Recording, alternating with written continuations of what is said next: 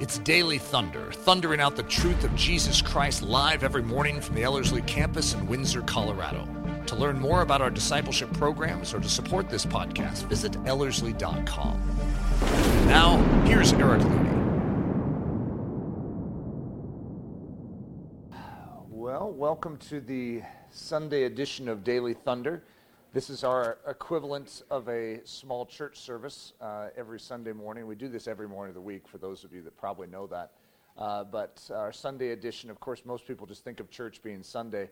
So as a result, it's, uh, we have a service here on Sunday, uh, even though we have a service here every morning.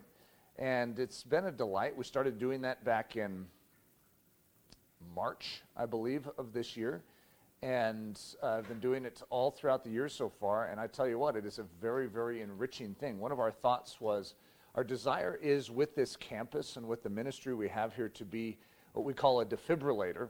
Uh, it's a hard word to say. Uh, if you say it really fast multiple times, it comes out funny. Uh, and but our desire is that we would be able to uh, be a place where people could come and, and be rejuvenated, uh, be strengthened, uh, because there's so many things that are happening in this life that deaden us. And it's just the way the culture is set up. The culture is set up to deaden the Christian. Uh, and we live in hostile territory, and as a result, we need fresh strengthening uh, at times. And I always want you to feel welcome. For those of you that are in town for the uh, Marriage and Motherhood Conference, I just want you guys to know that it is our desire to serve you and in whatever way we can to give strength. Uh, so I, have, I always title my messages, and this one is called When Uzziah Dies. And that's going to harken back to Isaiah 6 for those of you that are familiar with it. It is a key passage in Scripture that many of us know and have heard in various ways. We have various worship songs that flow out of this exact uh, uh, selection of verses in the Bible. But this is going to mean something very specific. Uh, Uzziah uh, is going to become a symbol of something in how we want to discuss this today. And that is, in a sense, our previous life, or the life that has begun to slide. Because you could uh, look at Uzziah in a couple different lights. You could look at him as one who is living in sin, or you could look at him as one who had the life and then let it slip through his fingers uh, so to speak, and as a result, he, something has gone wrong. And Uzziah is uh, a sad symbol in Scripture. King Uzziah, it's funny, his name uh, is uh, sort of humorous to me, actually, when I ponder it. I wish I knew a little better the Hebrew and the Hebrew naming systems to be able to uh, fully uh, laugh out loud at it, but I just have my version of, of laughter with it because his full name is Azariah, and but sort of like a nickname. You know, like how William becomes Bob. Uh, this is like King Bob. Uzziah is the Bob version. Uh, have, you ever had that? Like Charles becomes Chuck. What is? I mean, I see the CH, but William Bob. I mean, where does that come from? B O B. How does that tie in with William at all? That's sort of like this. I mean, if you look at the two names, you see a Z. Uh, that's similar, but Uzziah and Azariah, I guess, I mean, there's some similarities there, more than Bob and William. But who was he? He's the 11th king of Judah, crowned in 783 BC. So, in this uh, season of uh, Jewish history, what you see is a split kingdom. So, you have Saul, the first king, you have David, the second king, you have Solomon, the third king, and then things begin to go a little dicey. And then we have a split kingdom from that point forward, where you have the northern kingdom, which is full of 10 of the 12 tribes of Israel, and uh, their capital city is Samaria and uh, the, the lower uh, land is known as the uh, Kingdom of Judah, and that is made up of two tribes, which is Judah and Benjamin. And Jesus is going to come out of the lineage of Judah, the Judean kings. And so in the northern realms, the ten kings, uh, the, I'm sorry, the ten tribes, there was never a king out of all of that lineage in the tribes of Israel that was a good king and that did that which was right in the eyes of the Lord. In the kingdom of Judah, we have a handful. We also have a hand we have a lot, more than a handful that did evil in the sight of the Lord. There's just a lot of bad kings in the history of Israel and Judah. And so this is the 11th king, and he, if you look at his, the name, meaning of his name, the Lord is my strength, we have to assume he's going to be a good king. Uh, so his early reign, the Bible says he did that which was right in the sight of the Lord. Oh, that's wonderful. And it's a rare sighting to get that statement in Scripture that a king actually does that which is right in the eyes of the Lord. However, something is going to go terribly wrong in this man's life. His later reign, the Bible says his heart was lifted up to his destruction. Well, that doesn't sound good. He brazenly invaded the priest's office and offered incense. He walks into the temple and offers incense. Uh, this is the ultimate no no against the clear warning of the priesthood and was struck with leprosy while in the midst of his disobedient act. So even as he is doing it, he is struck with leprosy. He lived his remaining days in a several house, which is a hospital, and died there, and he was buried in a lonely grave. Boy, what a sad story. And you're thinking, well, I was coming here for a little encouragement today, Eric. What is that? So, the sad life of King Uzziah. He had something, but he lost it. So, as Christians, our desire is to not pull a Uzziah. Our desire is to go the distance and to persevere until the end.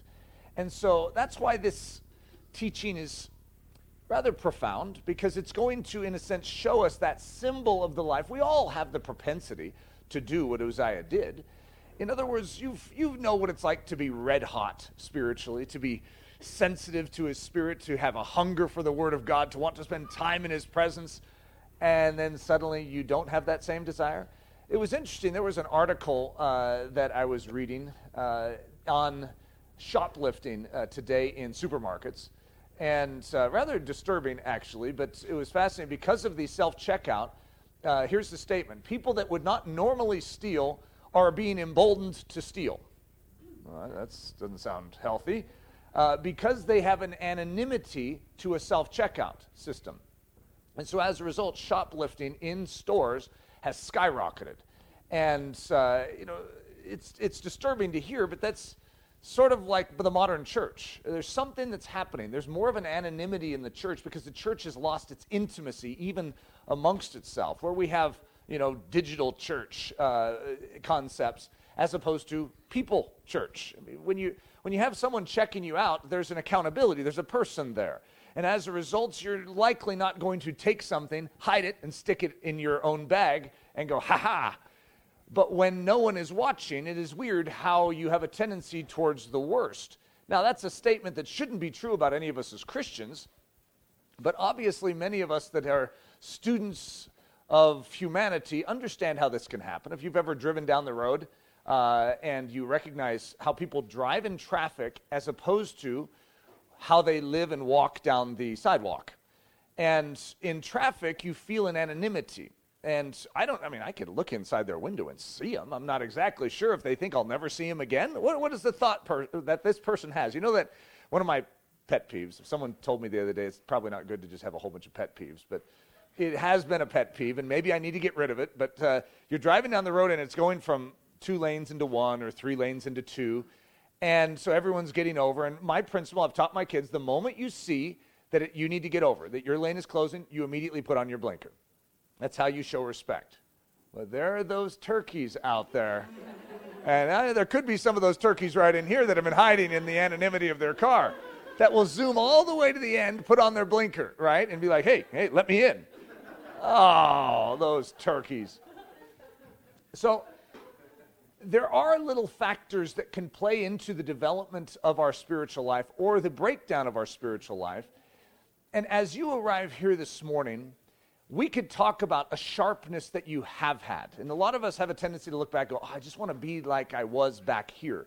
And, you know, Christianity doesn't go in reverse, it goes forward. And so, but what we're inspired by is that we know that there's a closeness and we know we used to have it. And so I want us to freshly press forward today with that yearning, to recognize that that is a spirit yearning. It is not just a human yearning for closeness and intimacy with God, for rightness with God. It is something that His Spirit sponsors. And so that if you have that desire, it is because God has that desire first. He's the one sponsoring it in you, which is one of the most exciting thoughts because when you recognize that God is sponsoring something like that in you, that means it's not too late. And that also means that you're going to find it if you pursue it. It's like he stands on the other side of the door and says, Knock, I will open.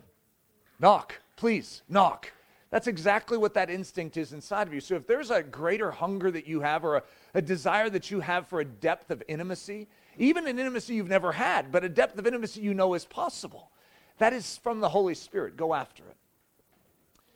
Uzziah was the picture of the entire nation he ruled. They were a people who once had the strength of God. I mean, it's the land of Judah, right? I mean, the king, King David ruled over this land. I mean, they've had some great kings uh, throughout that time. Josiah, I mean, Hezekiah, I mean, some great kings, but they've lost something. They were a people who once had the strength of God but had backslidden and were now in need of a revival.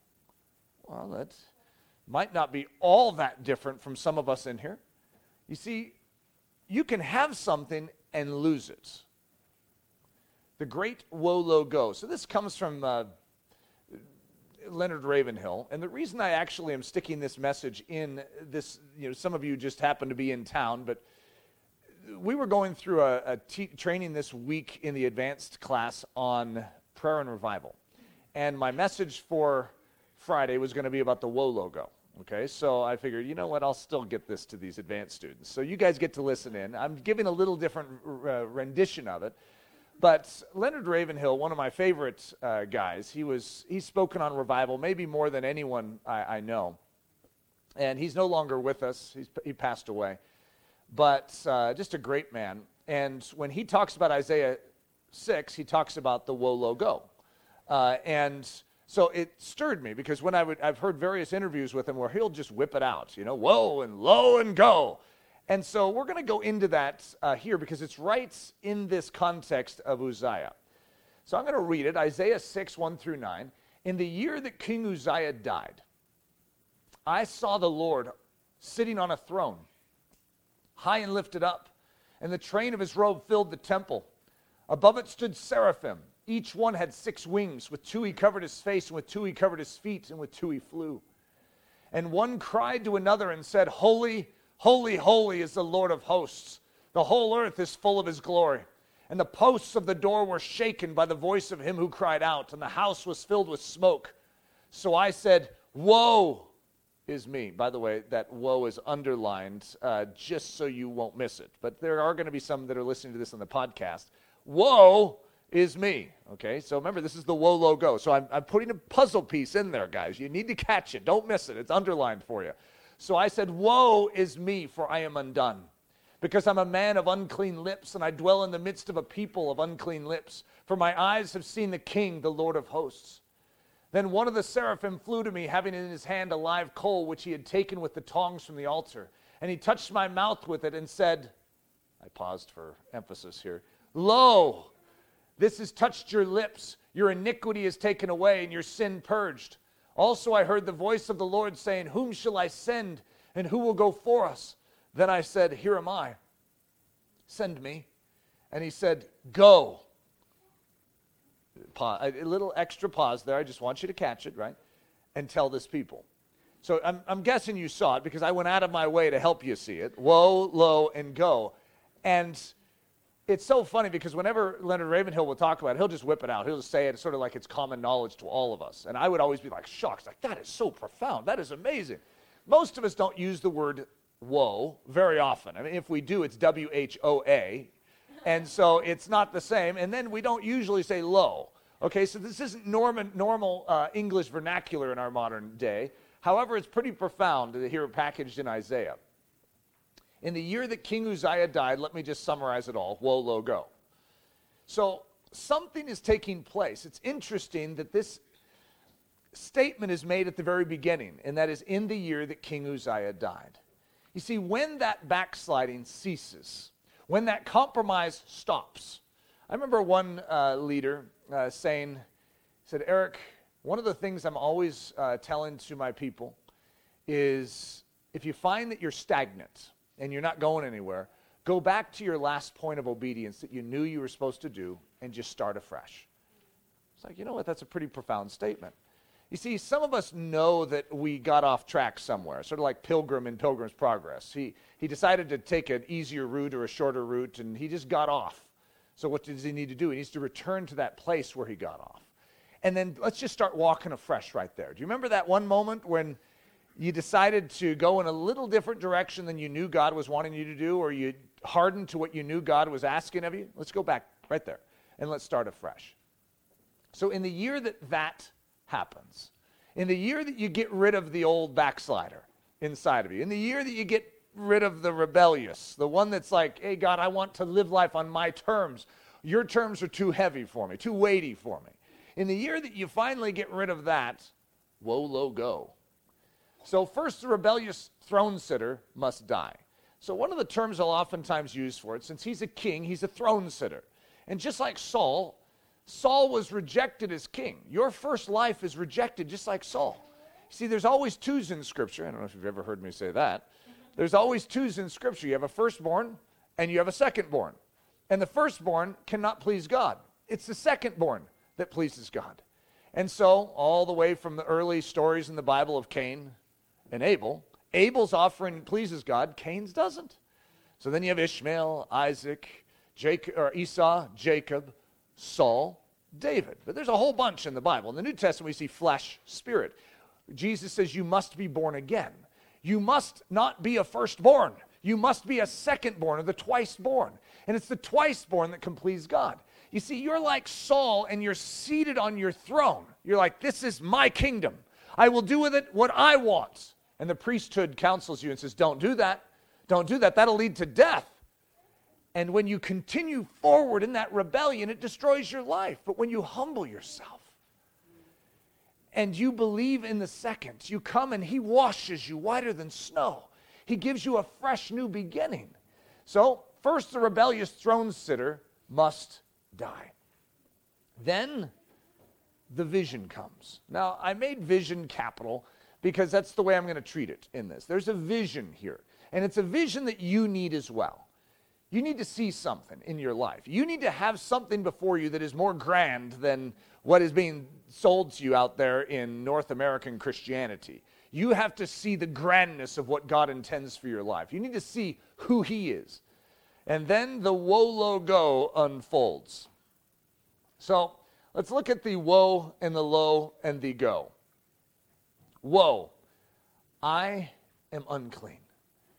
You see, when you see the vision, I don't know if you, you know what that vision is. I'm going to go into it, but I saw the Lord high and lifted up, and his train filled the temple. See, what's he seen? He's seen God, yes, and I'm going to get more specific than even that, high and lifted up, who God actually is.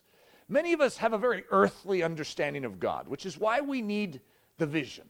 We need to see how grand God is. And when you do see God in his holy, holy, holiness, it's interesting. But the first response is the same as what you see for Isaiah I am unclean. I am not like him. You know what holy is, is other than. So I am other than that holy God. He's holy, I'm not. He's holy, I'm not. He's really holy.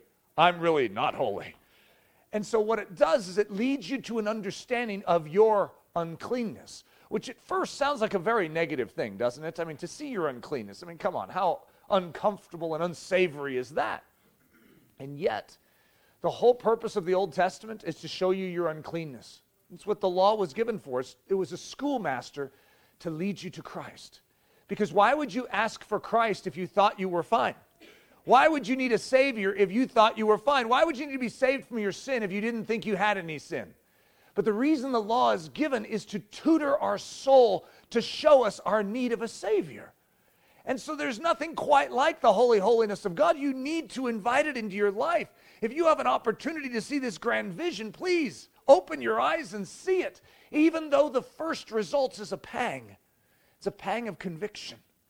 God, I am a sinner. The way I've been living is wrong.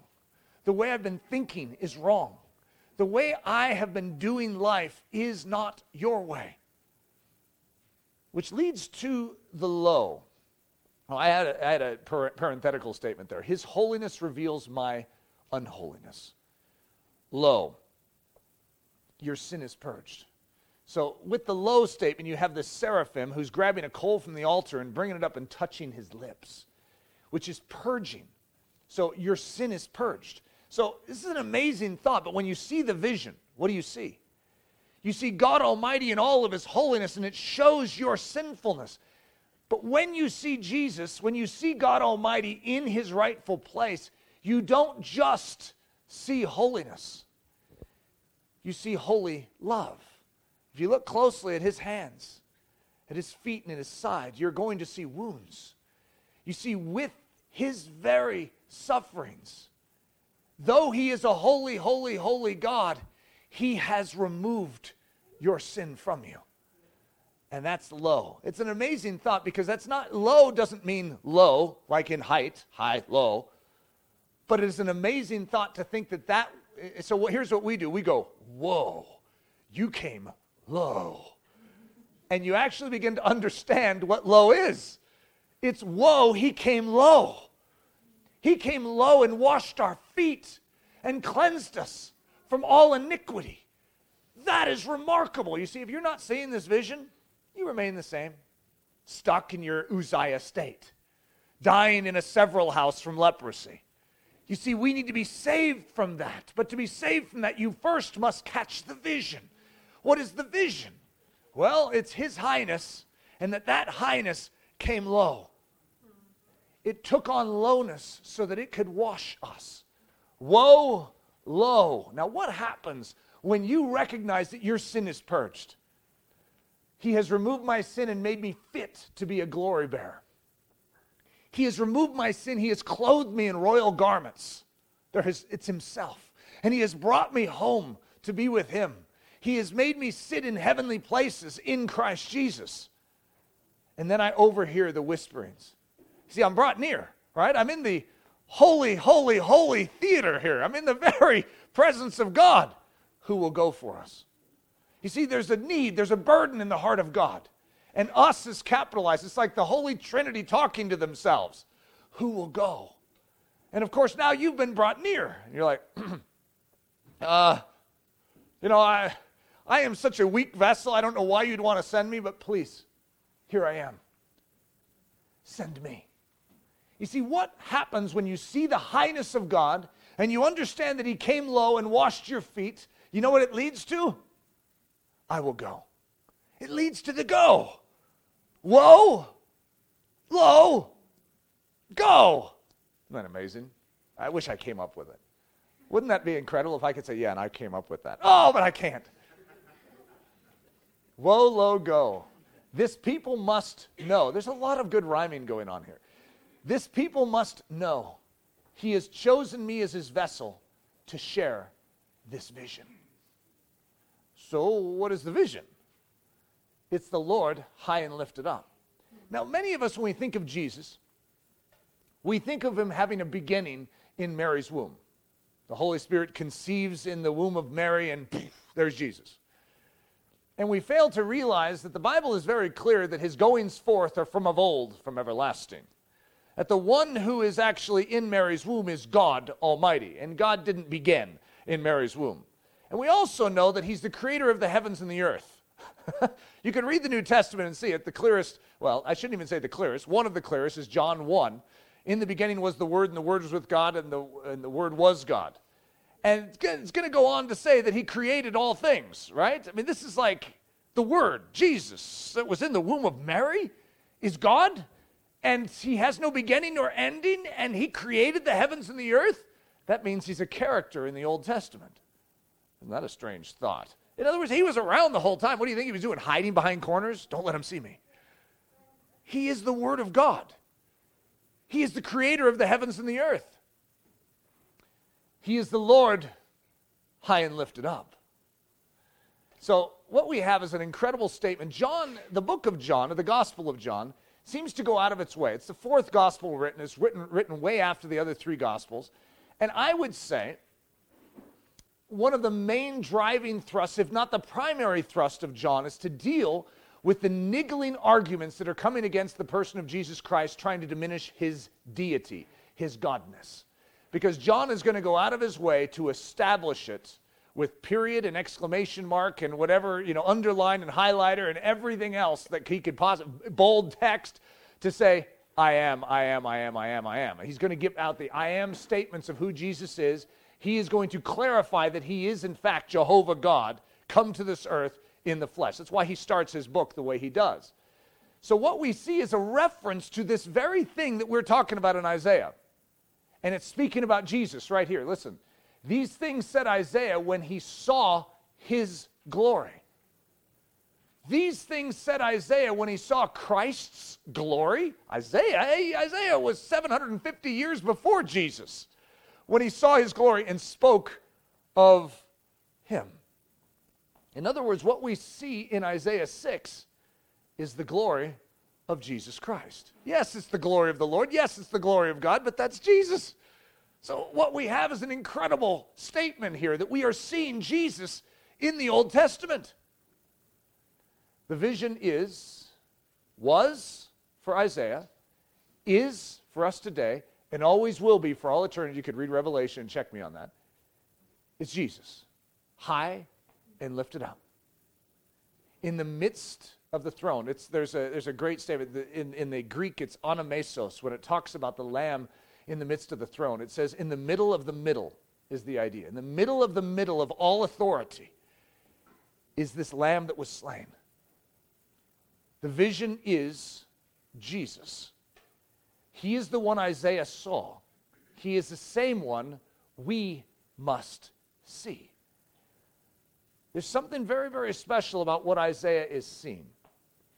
And have you ever heard Christians, whether it's in biographies or even today, that will say something like, I saw the cross, I saw the resurrection? It's like sort of an obscure statement. It's more old fashioned and old school than it is today. So there's old old school statements that are really good if we could bring them back, but they don't translate the same way. Like for instance, when you hear that, you're like, what do you what do you mean by that? But what they meant by that was it was revealed to them supernaturally. They saw the cross. Now, not maybe even in a vision. They just saw it. By faith, they know God Almighty came to this earth. He humbled himself. He became obedient to death on a cross. And that was for me. And they see it with the eyes of their soul. It's like they're ignited in faith. That was for me. He did that. And they believe. And then you'll hear someone say something like, I saw the resurrection. I see it. What do they mean by that? They actually have the audacity of soul to believe that this one who died rose again and they know that they know that they know that it happened. It's like, were you a personal witness to this? Did you see the stone rolled away? No. But I might as well have been because the Holy Spirit is testifying to my soul. I know it to be true. You see, the Holy Spirit, one of the things Dan McConaughey once said to us is the old school way of talking about conviction was convincing. He said, The Holy Spirit is the great convincer. He brings a full assurance to our soul. You know it to be true, don't you, Eric? I do. How do I know it though? Because I'm convincing you of it. I was there. I am a witness of it. You see, the Holy Spirit, though Jesus hung on the cross as a criminal, I know he was innocent. How, do, how does Eric have such confidence that that man on that cross 2,000 years ago was not a criminal? I mean, come on. And yet I know it. I know that I know that I know that I know it. I am convinced in the perfect sacrifice of Jesus Christ. I am convinced that that stone was rolled away on the third day. Have you ever heard someone say, I, I saw it? He's, I saw him seated at the right hand of the Father. In other words, you know his authoritative position. You know he's not just laying in a grave. You know he's resurrected. You know he's not just some citizen in heaven. He is the Almighty King of kings and Lord of lords. And at his name, every knee will bow and every tongue will confess that he is Lord to, glory, to the glory of God the Father. I know it. Do you know it? Have you seen it? Eric Ludy has seen the cross. I have seen the resurrected Christ in the empty tomb. I have seen the highly exalted Son of God seated at the right hand of majesty. I have. And as a result, the woe has struck me. I have been struck dumb by his presence, by his glory. And I have recognized that he came low and cleansed me of my sin. I am forgiven. I am healed. I have been regenerated by his Holy Spirit, and I've been lifted up in Christ Jesus to take a seat in heavenly places in Christ. Therefore, where he is, I am. I know it.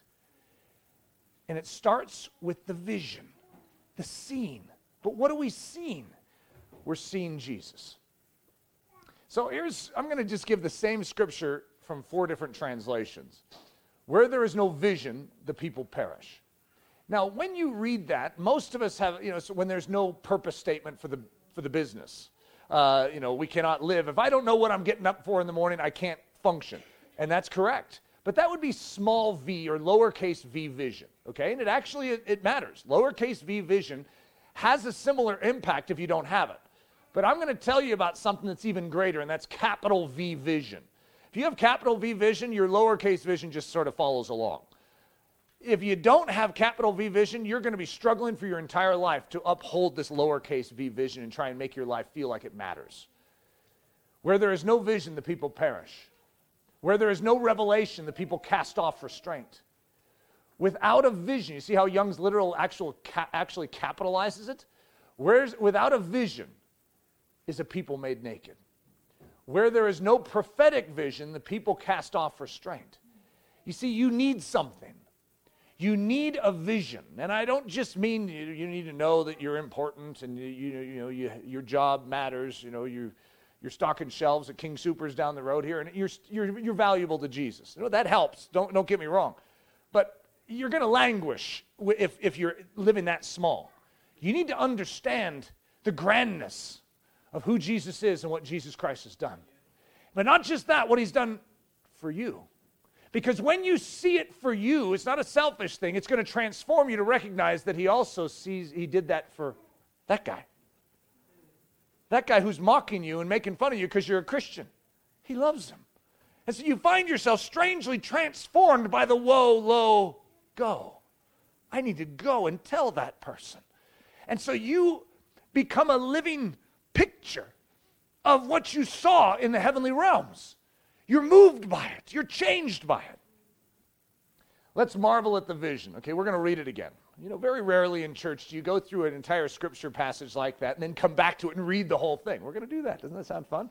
I want you to soak it up. I want you to recognize that this is what God wants to bring you into.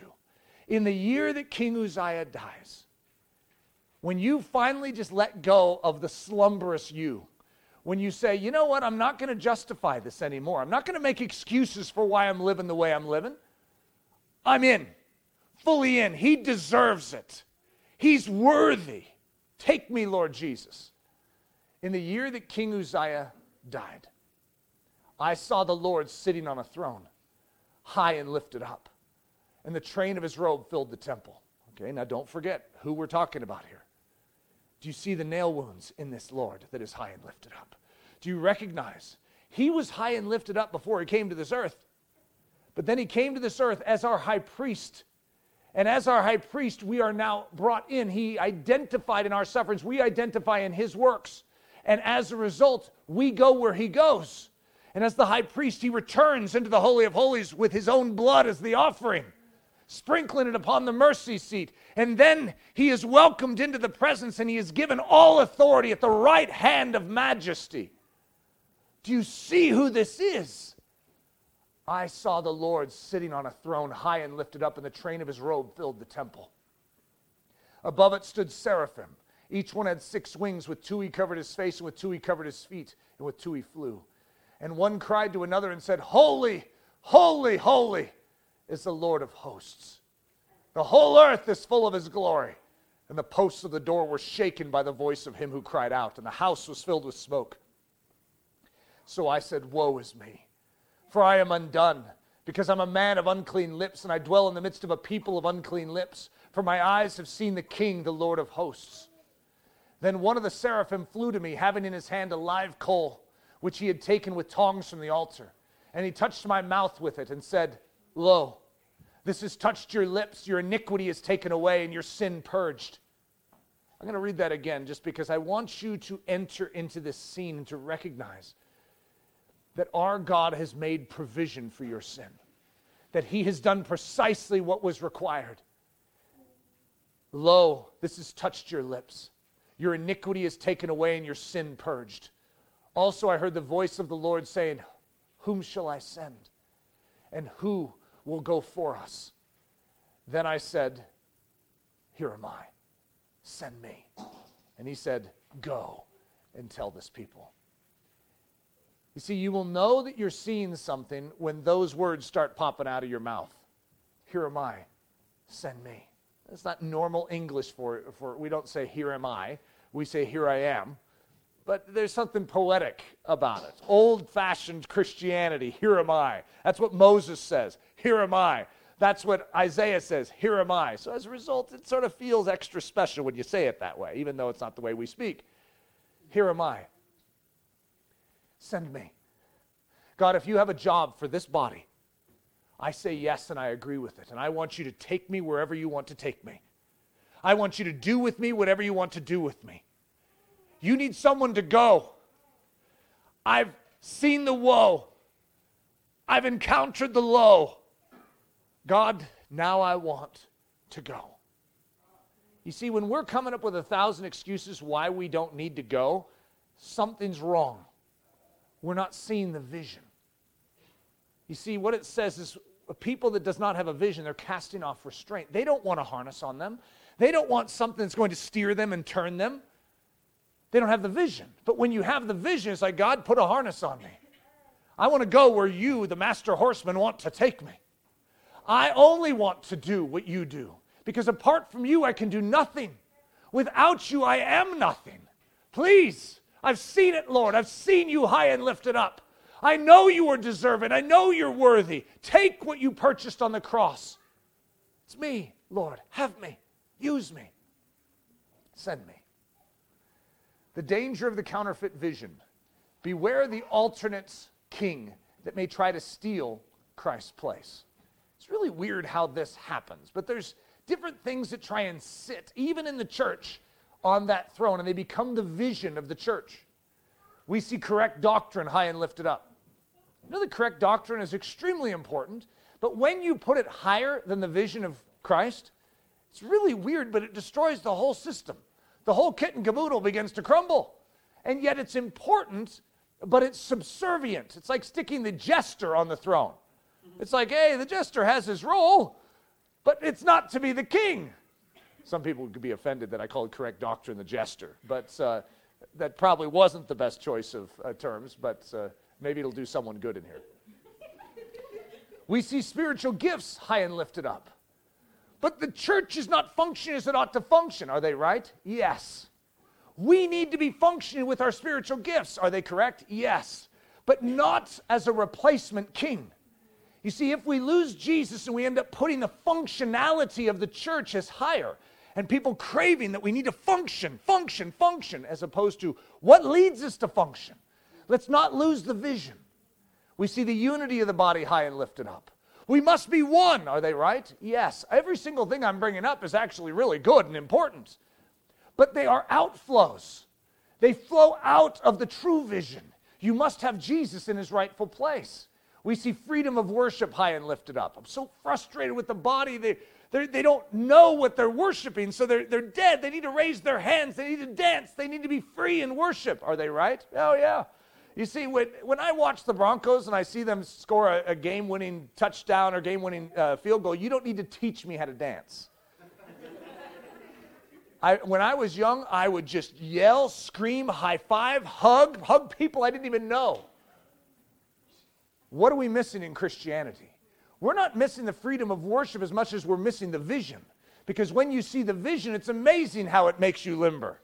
When you see the vision, it puts you prostrate. You see, we need to see the vision, and that will loosen us up a bit. We see divine healing high and lifted up. You see, God heals. But eh, churches throughout the ages have stuck the wrong thing up top. God is only interested in healing. Actually, healing is a derivative of his presence. When he is placed in the rightful position, these things flow out. We see God's next great work high and lifted up. We're anticipating God doing something. Does God want to do something? Yes. He wants to shake the nations. But when we make our focus the next great work instead of the one who will do the work, we are once again being distracted. That's a derivative of the church once again gaining the true vision. So the great revival counterfeit, looking for the wrong thing to come. This happens all the time, and the word revival is actually a dangerous word today because of it. Because you have an entire sector of Christianity that is looking for revival, which means something different that what, than what historic revival has always meant. So James 5 says, Be patient, therefore, brothers, until the coming of the Lord. See how the farmer waits for the precious fruit of the earth, being patient about it until it receives the early and late rains. You also be patient, establish your heart, for the coming of the Lord is at hand. There's a coming of the Lord. It's, it's a capital C coming, which is in the clouds. He'll come and take us home to be with Him, but there's also little small c, lowercase c comings. Right now, you need the coming of the Lord in your life. Maybe you have drought in your soul, in your family life, and you need rain. Well, guess what? You hold on to God, you see the vision, you cling to Him, He's to come. The coming of the Lord, when we say He will come soon, what exactly is it that we are waiting for? So I'm going to give you seven possible options. Note, I'm sure there are plenty more that could be added. The crazy and the bizarre. Some people are waiting for crazy and bizarre things, okay? And, and there's weird stuff that have, has happened in the church, okay? You got people barking like dogs, roaring like lions, slithering like snakes. And that is actually what people are looking for. God, do your next great work and may we slither like snakes. It's like, whoa. Okay, now that is getting weird. All right? Most of these are totally normal, but that's weird. Okay? This is another, we can call this a counterfeit. It's not necessarily a counterfeit, though, because a tingle, if you guys know what I mean by that, where you actually have a warmth, you have a tingle up your spine in the presence of God. There's nothing wrong with that. I'm not against it. I've had it many times, by the way, where suddenly I'm just singing a song and whoa, I start weeping. And it's like, well, I didn't do anything. Well, I like that. And I want to recreate that. Okay, you follow me? And so what we're doing is we oftentimes, our sense of revival is the tingle. And that's, again, a dangerous misplacement. Now, this is actually good stuff that I'm, I'm, mentioning now, okay? The crazy and the bizarre, you can remove it from the list if it helps you. But the outward turn, you can always tell when revival has struck the church is because people start thinking about other people. People start giving of their resources. People start walking on the road and coming up to people and say, I need to share something with you. You see, they turn outward. The return of spiritual giftings and power. All throughout history, when the Spirit of God moves afresh upon the body, things happen. Now, that makes certain conservatives very uncomfortable. It's like, wait minute, what kinds of things happen? you can study historic uh, Christianity, you'd find out what sort of things happen. And it can be odd. It's not going to be weird, like crazy and bizarre, slithering like snake stuff. Okay, that, that just falls into a totally different category. But it is going to reveal that God is in control of his church. And it is going to humble people. So, return of spiritual giftings and power. Number five, fervent and effectual praying will commence. This always happens. When reviving is coming to the church, people begin to pray, and they begin to pray fervently, boldly. They begin to pray for souls. They begin to pray for governments. They begin to pray that things alter in the course of nations. Number six, the capital C. This is another, it's just an option of what we're waiting for. We're waiting for Jesus to come, to return for us. And, you know, that is definitely a reasonable thing to be going after. And so here's what I want to replace all of this with even though every single thing except for the crazy and the bizarre is something I, I, I would say, yeah, that, yeah, uh, that's going to happen. Yeah, that would happen. Yes, yes, yes, yes. Is option number seven Jesus? You see, the reason all of those things even matter is because we are seeing something great, and that is the authentic vision of Jesus. We will encounter Jesus afresh, or maybe for the very first time, we will really see him. The blur will be removed. We will see him high and lifted up we will be transfixed by his glory. We will be awed by his grand love. We will be thunderstruck by his victory on the cross. We will be thoroughly amazed by the absoluteness of his triumph. And every little thing that might threaten to block, hinder, or slow his triumphal entry into our inner sanctuary to take his seat of authority, we will hastily, zealously, and passionately bulldoze out of the way, lest anything might rob from what we are beholding. Our lives will become singular in their focus, the Holy Spirit will have us, and the Holy Spirit will show us more and more and more of Jesus. The end zone. Where should we head as the church? So, as the church, we need to know what we're living for. We need to know what the end zone is. If you're a football team, I shared this with the students this week. then you need to know where your end zone is, and you need to know how to get this ball into it, and you need to know that there's 11 players on the other side of the line that are big, mean, that want to stop you from getting there. Many of us as Christians are all surprised by that. We don't even know about the, the football, let alone the end zone, let alone that there's a whole bunch of bad guys that are trying to stop us. It makes it fun when you begin to recognize what it is and you recognize that you have a coach on the side and you have a quarterback uh, that know how to get this thing done. And the football being the glory of Jesus Christ. And why he gives us the job of carrying this thing? I mean, uh, that's a little mystifying. He could do it so much better than we do. And yet he's chosen weak things to reveal his glory. So we need to know the end zone. And I'm going to say the end zone for us as a church is Isaiah 6. We need to see the Lord. We need to live out of that vision. We need to run with that vision and share it with all the world. We must all become woe logoed. The apostle Paul was woe logoed. But what things were gained to me, these have count I, these I have counted lost for Christ. Yet indeed I also count all things lost for the excellence of the knowledge of Christ Jesus my Lord, for whom I have suffered the loss of all things and count them as rubbish, that I may gain Christ and be found in him not having my own righteousness, which is from the law, but that which is through faith in Christ, the righteousness which is from God by faith, that I may know him and the power of his resurrection and the fellowship of his sufferings, being conformed to his death. So I've gone through with the advanced students this week four steps, including this one now, to changing the world. The patient farmer.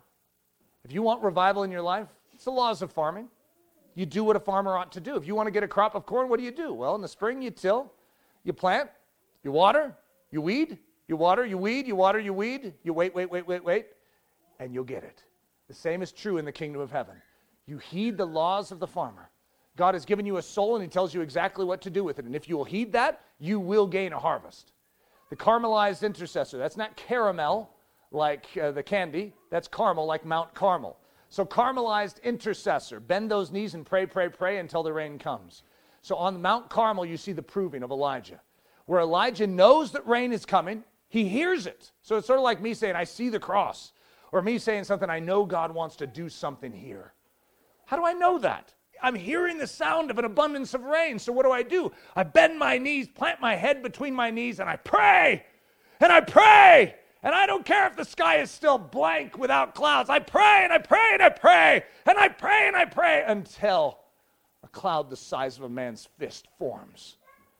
And then I'm like, it's done. It takes as much faith to get up at that moment and say, the rains are coming, as it did to pray to see that cloud form. And sure enough, the rain is coming. Three, the zealous bondslave. Yield your body, allow the Holy Spirit to have every last inch of what Christ has purchased.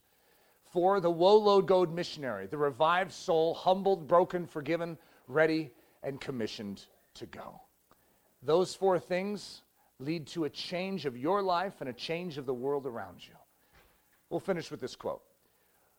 We want to be very simple in this matter of revival. Revival is just the life of the Lord Jesus poured into human hearts.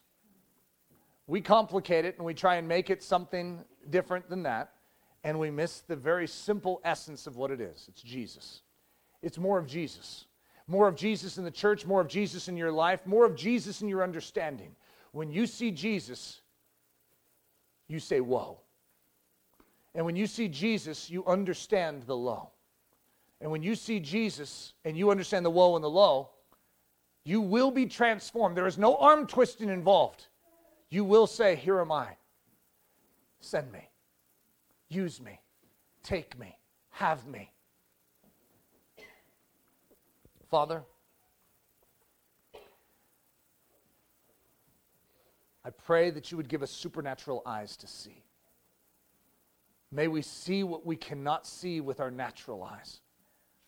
And I pray, Lord Jesus, that even right now, those of us that are hearing this and being stirred by this would see the cross. We would see the resurrected Christ. We would see the one, the one seated at the right hand of majesty. We would see his wounds, his shed blood for us. We would see his triumph over the grave. We would see his authoritative position that he is King of kings, he is Lord of lords. Lord, we bend our knee before you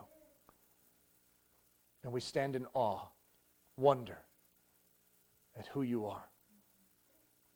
It's in the precious name of Jesus.